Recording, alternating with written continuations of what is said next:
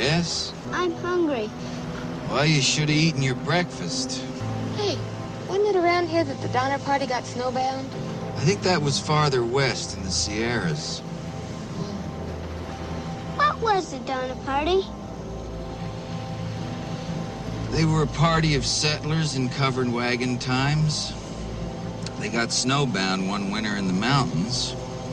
They had to resort to cannibalism in order to stay alive. You mean they ate each other up? They had to, in order to survive. Jack, don't worry, Mom.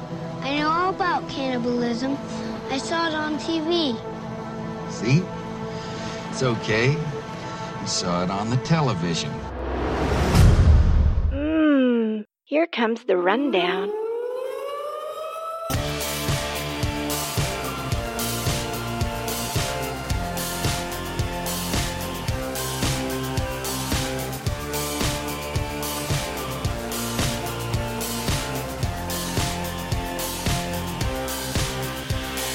Welcome to the Success 101 Podcast. This is your host, Jared Warren.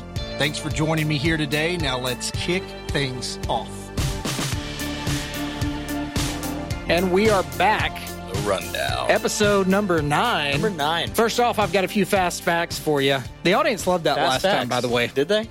Nachos are named after their inventor, Ignacio Nacho Anaya. The dish was originally called Nachos Especiales, and eventually the apostrophe disappeared, and it was just shortened to nachos. Leave it up to the Americans to do that. Yeah. And let's just drop that apostrophe on the end. That's too complex. Get rid of that second word there. We call it nachos. Nacho. It just reminds me of Nacho Libre. Yeah, I was actually thinking, isn't his name Ignacio in that movie? Yes. Yeah. These are my stretchy pants, my exercise clothes. Nacho! Get the coat out of my face! A man was jailed for 28 years for a murder he didn't commit until it was discovered that the forensics evidence was wrong. What? They misidentified hair found on the crime scene to be his, and it turned out to be a dog's. Oh. 28 years, bro, because of some dog roaming around. That's ridiculous. Wait, okay, that sucks, man. I feel the pain. That's awful. How many other guys were like, well, wait, what about mine? How many other guys are sitting in prison right now that are later going to be found out that it was just some armadillo DNA roaming around here in Texas? Yeah. There's probably a handful of those, huh? Movie trailers were originally shown after the movie, which is why they're called trailers. I actually did know that. I've always wondered why. Yeah. And now I know. Yeah. My daughters always, when they see any words on the screen, they go, that's the credits. And I'm like, no, that's subtitles, or that's something that's something else. And they're like, that's credits. That's credits. In 1837, the Speaker of the House of the Arkansas General Assembly killed another state representative with a knife right on the floor of the General Assembly. They were arguing over a bill about wolf pelts. The killer won when he was tried and was never punished. What? We have ruled in favor 7-4 that wolf pelts are very important. I'm not sure why people in Arkansas have like part English accent. But yeah, right? One of the symptoms of hookworm disease is the desire to eat soil. Hookworm disease. Yeah. I guess my kids have hookworm disease because they just got dirt in their mouth all the time. What kid doesn't have hookworm disease? What is hookworm? How do you get hookworm disease? I just state the facts. It's weird. The spire, that's the point, of the Empire State Building in New York was designed originally as a mooring mast for blimps. After only one blimp tried to successfully dock, the high wind prevented them from ever attempting a docking again. Why? Because they realized, hey, maybe this isn't such a smart idea. Yeah. We built this big building, and everything's going to come crashing down. Oh, the humanity. The speed of light is so fast, it circles the entire Earth 7.5 times in 1 second. Wow. That's crazy. That blows my mind. Then, like, when you get pictures from, like, the Hubble telescope and outer space, then you find out, like, they're light. Like, those stars that we're seeing are light years away. Oh, yeah. Those stars literally could have died out 10 years ago, and you're still receiving the light from it. I can't remember how old we were, but, like, my science teacher was saying, yeah, the light that you're seeing from the stars right now, that's actually where they were when Jesus was alive. And it's like, wow. I went to Catholic school. It's a Catholic school, so. I don't think you can put that on every celestial body. Probably. I think maybe she was correct for some of them, but she can't say that with all fact. Probably not. No. Probably not. The deadliest animal in the world. What would you guess? Deadliest animal in the world. Deadliest animal in the world. I'm going to go with the shark. No, the bee. Close. Deadliest animal in the world is a mosquito. It kills 1.5 times more creatures than human beings, 14.5 times more than snakes, and 72,000 times more than sharks. I'm really glad I changed my answer. 25% of people with tattoos regret the decision, averaging to about 7.5 million Americans. Wow. How long after they got the tattoo do they regret? Once they wake up from the hangover. Lysol disinfectant was once advertised as a feminine hygiene product and once as a birth control, which poisoned 190-plus women and killed at least 5. Oh... Spray that Lysol around your baby, ladies. Man. Make it all clean. Guys, this podcast is brought to you by the Human Charger, the sun in your pocket. Sun in your pocket. Bo, you actually used the Human Charger this week. I just thought of that. I know, I did. I got to use it this week. I was coming in. I was feeling a little groggy. Hooked it up, put it in my ears, listened to white light. But yeah, it worked. You know, I stuck it in. I was feeling groggy, low energy. But yeah, after like, 12 minutes? 12 minutes. Having that thing in, white light, blue infused light, all that light hitting my brain. The same spectrum as the sun. Yeah. So guys, my team's made this super easy for you. If you want to do your research, head to success101podcast.com/human charger. Grab 20% off of this amazing device that we talk about all the time by entering Success 101 in the checkout section, and you'll be able to snag your own, helping you pound less caffeine, helping you sleep better at night.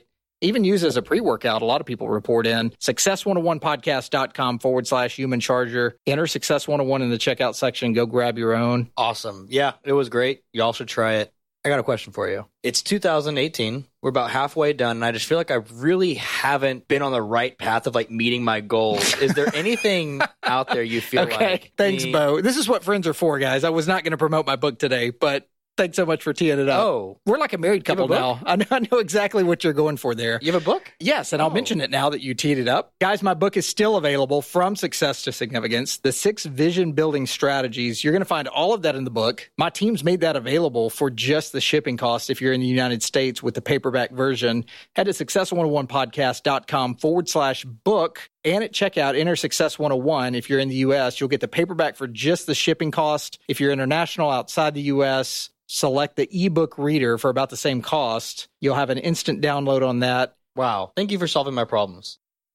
Jared, I got a story for you today. What would a podcast with Bo be without a story? Well, it wouldn't be a podcast. I'd probably just ask you to leave. The 1840s were a time of expansion for our fledgling nation. So brave pioneers would load up their belongings, their families, and wagons and travel westward across the unsettled wilderness along the Oregon Trail to the Pacific coast. Pioneers hoped to find new lives and new opportunity in Oregon and California and to make an earnest living to provide for their families. The very thought of uprooting one's life to basically gamble on uncertainty and hope, it's incredibly risky. Oh, we've talked about this before, Lewis and Clark Expedition. Did you ever play Oregon Trail? I did. Ever? I think anyone who ever played Oregon Trail knows how hard it is to get even like a tenth of the way into the game without dying of dysentery. That's right. It's hard to get through the game, but it's not hard to get TB. Exactly. A lot of people found that to be the case in real life, too.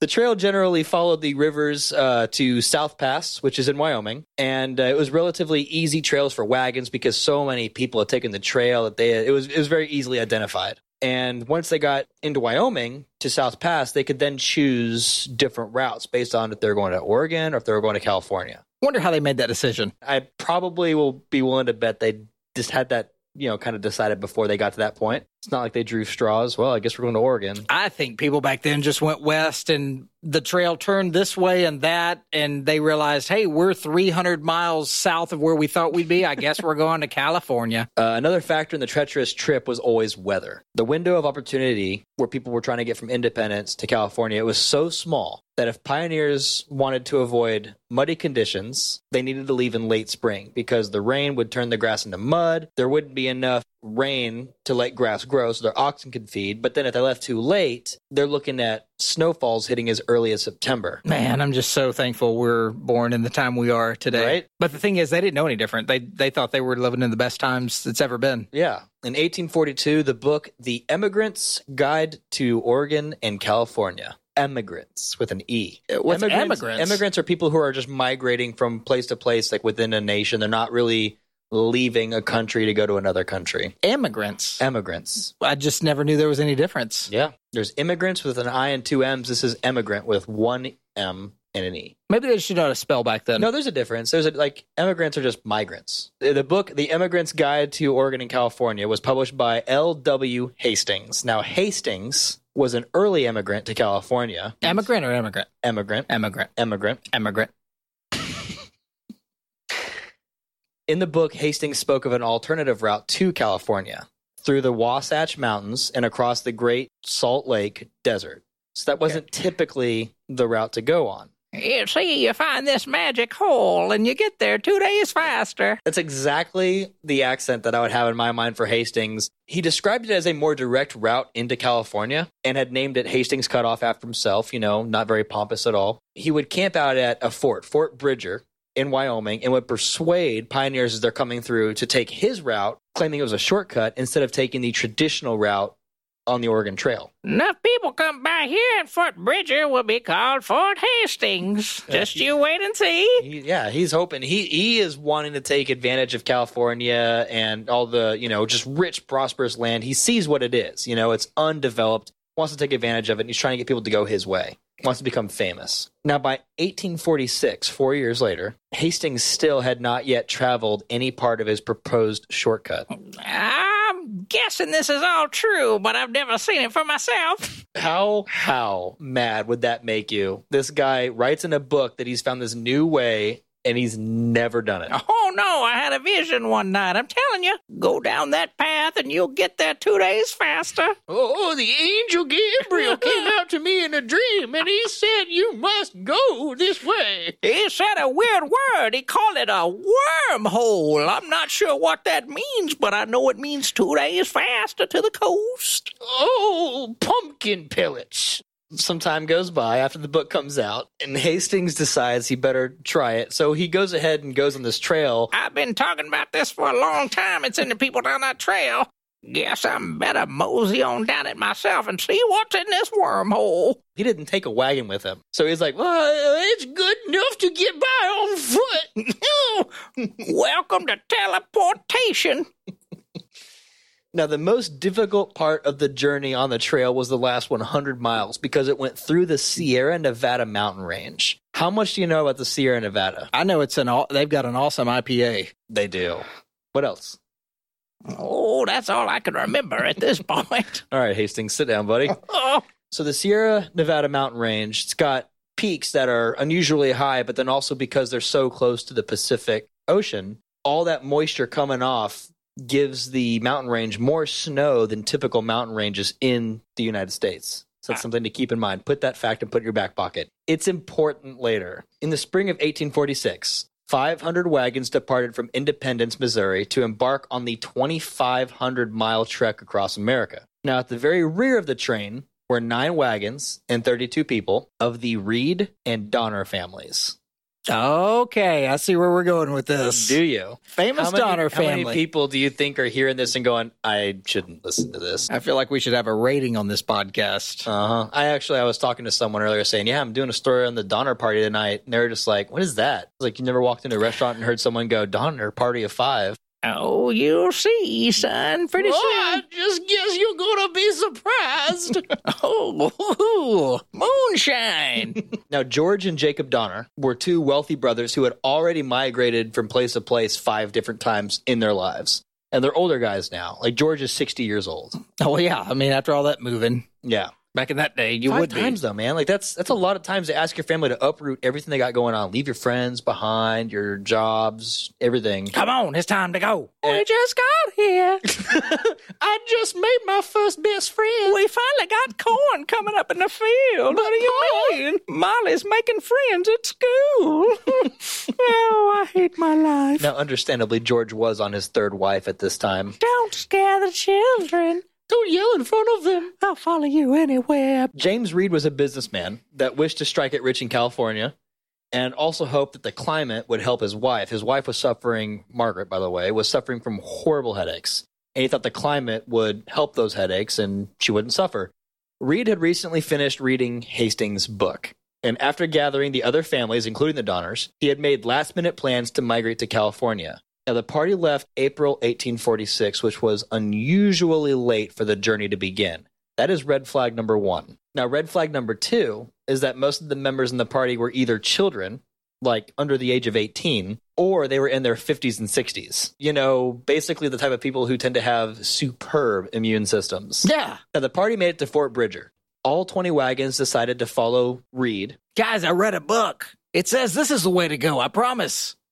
And take the untested trail. Well, they can't. None of them can read, so they're like, this boy read a book. He's got to be smarter than anybody on the trip. So all 20 wagons embarked on the untested trail, but again, nobody had any idea that it was untested at the time. They thought Hastings totally knew what he was talking about. Instead of the trails that were well placed, they were having to cut down trees constantly, thick trees, and like roll over boulders or pick them up and physically move them out of the way of the wagon. It doesn't look like anybody's been through here yet, but cut down a few more trees and maybe we'll see some trails. My heart tells me we're still going the right way. How far into the trail do you think they got before they were like, can you eat boulders? Had to be after the fifth child died. That was a common occurrence back then, by the way. That's why you had to have like 18 children. When the party reached a canyon head in the Wasatch Mountains, they found a note left by Hastings that the trail ahead was more difficult than he originally believed, and told them to wait because he would return and would probably like he would try to guide them through like a different route. If you find this note, beware. I've wrote, try to stifle your anger when you come upon more danger. I don't know. That's great. Oh, I love Hastings' poetry. It's great. He should write a book. I mean. Oh, wait. You didn't tell us earlier that in the book there's poems. Poetry. Yeah. Third baby died today. All the skies are sad and gray. We will press on ahead down the road of dread. Now, the party found his poetry troubling. After 8 days, when Hastings still had not arrived or returned, they decided to send a messenger up the canyon to find him. Now, the messenger returned several days later with instructions from Hastings to follow another trail. Was it written in poem form? I hope so, because I've come to really enjoy Hastings' poetry. It's like he's leaving little haikus for people. All these haikus, 575. Got to stay consistent. Now, the alternate route, however, turned out to be even worse. Oh, no. It turned out to be even worse. And so they had to carve fresh road through, like I said, thick trees and boulder-strewn ground. It was horrible. Now, they finally made it through the Wasatch Mountains and arrived at the Great Salt Lake Desert. Hastings' route had cost them 18 valuable days. Oh, my gosh. Yeah. And 4 children. Days, man. And 4 children. Now, unfortunately, their difficulties were only beginning. They get to the desert. And they come across another torn and tattered letter from Hastings, hopefully also in verse. Now, the pieces indicated that there were 2 days and nights of difficult travel ahead without grass or water. So their oxen don't have anything to eat, or any of their livestock for that matter. They got oxen, they got mules, they got horses, cattle, not a whole lot to eat ahead, no grass and no water. After 36 hours, they set to climb this mountain that was 1,000 feet high. When they get to the top, they look out, and they see this barren, dry, perfectly flat plain covered in white salt, larger than the one that they had just seen. Quote, one of the most inhospitable places on earth. It was hell on earth. It was hell on earth, man. Danger lays ahead. Better store up your grains and bread. Everything's about to get worse. Welcome to your hell on earth. Dude, I want to subscribe to Hastings' poetry. The Hastings monologues. That crazy prospector coming up with rhymes.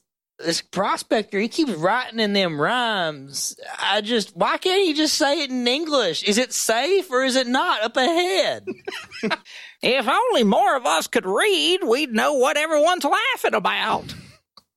What's he saying over there? What's the guy keeping from us?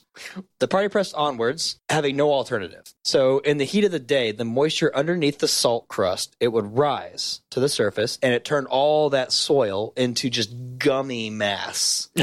And their wagon wheels would get stuck into it, making the oxen that were already incredibly fatigued even more tired. Now, the days were blisteringly hot, and the nights were incredibly cold. Several of the group saw visions of lakes and other wagon trains, and they were thinking like, oh, we caught up to Hastings and the other wagons, and they were all mirages. So they're just getting tortured. Okay, maybe we could start worrying. How much food do we have left, guys? We're running low. I think I'm starting to have some hallucinations, guys. Only 3 days have passed, and they're already going nuts. Some of the party removed their oxen from the wagons to press ahead and find more. Others basically just left the wagons behind with the oxen still attached because they were too tired to go ahead, even if they were released. For safety, you should travel in teams, but beware of the hallucinations and dreams. Press through the miry muck. Boy, doesn't this trip just suck? So none of the party had any remaining faith at all. This trail sucks. The only thing that's keeping them alive is his poetry. That's right.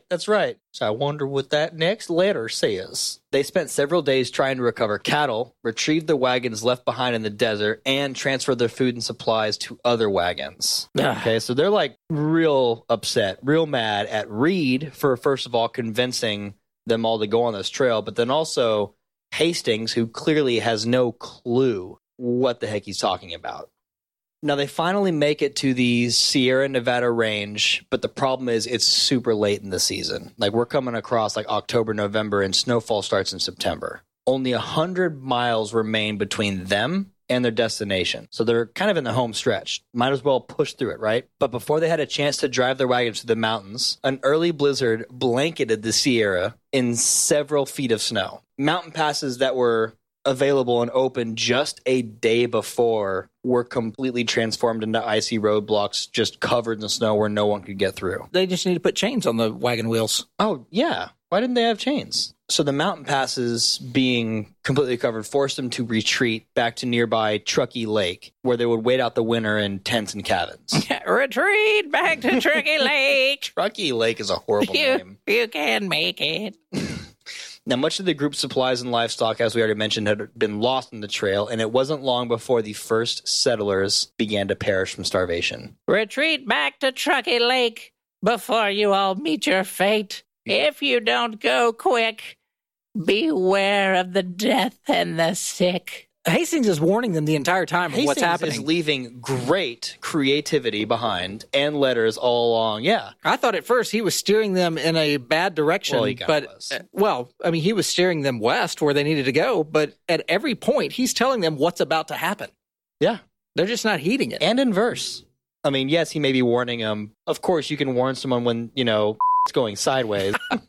After 2 months, on December 16th, 1846, 15 of the strongest members of the party strapped on makeshift snowshoes and tried to walk out of the mountains to find help. Wait, makeshift? Makeshift. I wonder what those look like. Right? I'm not even sure real snowshoes. Yeah, real snowshoes already look makeshift. What do makeshift snowshoes look like? It's just a board with a string on it. He took a tennis racket and put it on his boot. It's as makeshift as it gets, man. Please try our snowshoes. I don't realize they're makeshift, but it's the best we have. They're wandering for several days in the frozen landscape. Obviously, they don't have a lot with them because they're on foot. So really quickly, they're basically on the verge of starvation and collapsing. So the hikers resign themselves to cannibalism. They consider drawing lots for a human sacrifice to figure out... Oh, wait, they're not eating people that are already dead. They're going to kill people. These are the hikers that are trying to go find help who can't carry supplies with them. They're quickly hungry. And yeah, now they're like, we should draw lots to figure out who we cook.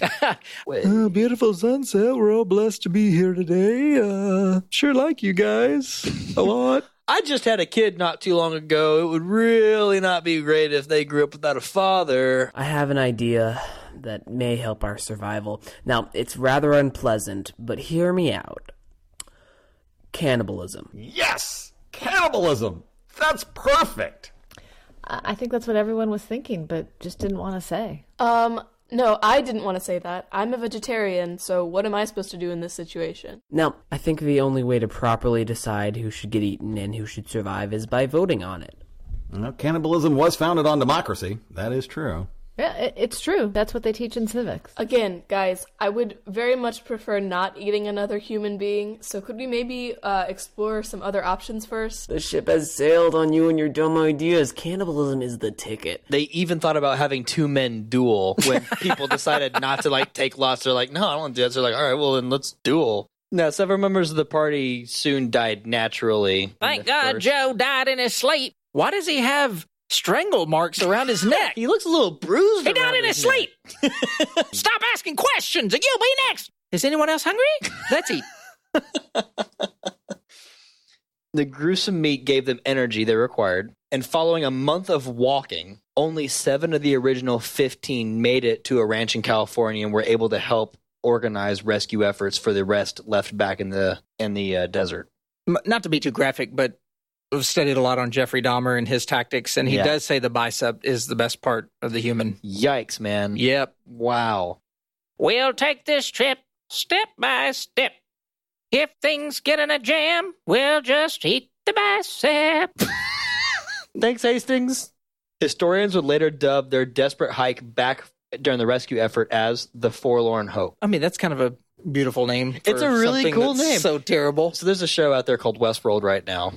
And there's a fort in the show called Fort Forlorn Hope. And I just thought that was the name of the fort. I had no idea it was based on this. Mm. Yeah. As the supplies dwindled, the Donner pioneers back at Truckee Lake resorted to eating increasingly grotesque meals. They slaughtered their pack animals, then they cooked their dogs, and then they gnawed on leftover bones and even boiled the animal hide roofs on their cabins to cook into a foul paste to eat. A paste? A paste. Wow. A paste. Does a paste sound appetizing? Well, no, especially when you preface it with, it's from an animal hide roof. Yeah, animal hide roof that's been sitting there for who knows how long. It's been cooked into a paste. If you're feeling weak, you better make haste. Boil up some of that animal roof hide paste. Better you did that than you died when you could have eaten animal hide. I think this guy's caused enough trouble. He has, man. He's the worst. He just comes up in, like, unexpected places to just add more ridicule. In prose, too. Several people died of malnutrition. Oh, yeah, go figure. Not back to the size. I'm sure. Yeah, right, of course. But the rest managed to get by on morsels of boiled leather and tree bark. I've always told Katie, I don't know if this is true, but I just had this idea once when we were wearing our Crocs out in the woods. I had on some old Crocs and I was wearing them. And she's like talking about, what if we get lost and blah, blah, blah, and we don't have a cell phone that works. And I don't remember where we were. Yeah, where were you? And I told her, I said, if worse comes to worst, we can probably boil these Crocs and eat them. And she wasn't having any of it. I would have done it. Now, not all the settlers were strong enough to escape. Okay, and those left behind were forced to cannibalize the frozen corpses of their comrades while waiting for further help. The first rescue party showed up in February and March of 1847, the following year. So they've been on this trip now for almost an entire year, and it was supposed to only take them 4 to 6 months. No, man. Yeah, and there were 3 different rescue parties, so not everybody could go all at once. All told, roughly half of the Donner Party survivors eventually resorted to eating human flesh. Wow. Yep. Could you imagine the name-calling and the ridicule and the teasing if you were one of, like, the last group of 5 that hadn't eaten human flesh yet? So Joey hadn't eaten any human flesh yet? Oh, I was going to try some yesterday, but I was afraid there wouldn't be enough for everybody else. Boy, put this bacon in your mouth. No animal hide paste until you've eaten your dinner. The first relief parties reached the settlers in February of 1847, but since pack animals were unable to navigate the deep snowdrifts, they only brought whatever food and supplies they could carry on themselves. Because they had eaten all the pack animals. By then, many of the pioneers were too weak to travel. 4 relief teams in more than 2.5 months were eventually required to get all the Donner Party survivors back to civilization, or at least those that survived. The last to be rescued was Lewis Kiesberg. He was found in April 1847, supposedly gone half mad and surrounded by the cannibalized bodies of his former companions. He had been left behind. They came back and they find him alone. And he's like, yeah, they all died in their sleep. And they're like, dude, there's human flesh here cooking in pots. Dude. And he's like, no, it's not me. Hey, boy, I knew you from before. Why have you put on 20 pounds? Just ate snow, a lot of snow. Kiesberg was later accused of having murdered the other people to use as food, but the charges were never able to be proven. Now, a couple of other parties were convinced that he killed them, so they threatened to kill him if they ever ran into him again. Man, what a terrible time. So perhaps the most famous Donner Party saviors was John Stark. He was a big California settler who took part in the third party relief, so the third and final one. In early March of 1847, he and two other guys, they stumbled upon 11 of the pioneers, who were mostly kids, who had been left behind in the mountains by an earlier relief group. The two other rescuers each grabbed one kid, and they started just hightailing it back down the slope. But Stark was like, no, there's more people here. He was unwilling to leave anyone behind, and so instead, he rallied all the adults that were there and then gathered the rest of the kids and began guiding the group single-handedly by himself down the mountain. Most of the kids were way too weak to walk, so he's carrying two of them at a time, picking them up, walking a few yards, putting them down. Walking back, picking two more up, walking the few yards, putting them down. Wow. And he's doing this over and over and over again. Until finally he gets everybody down the mountain, led all 9 of those kids to safety. When things get to the end, you better grab a kid. For if you don't, you'd wish you did. Better grab a small child to carry. People might get eaten when others get wary. It's so great. Of the 81 pioneers who began the Donner Party's horrific winter into the Sierra Nevada mountain range, only 45 managed to walk out alive. George and Jacob Donner, the two brothers, both of their wives, and 4 of their children all perished. Those 5 times migrating, that last one was just the killer. Literally. Yeah, literally. Yeah. I just imagine them back once they're all back, like, safe and sound at home, and they're laying in bed at night, husband and wife, after this ordeal, like, years later.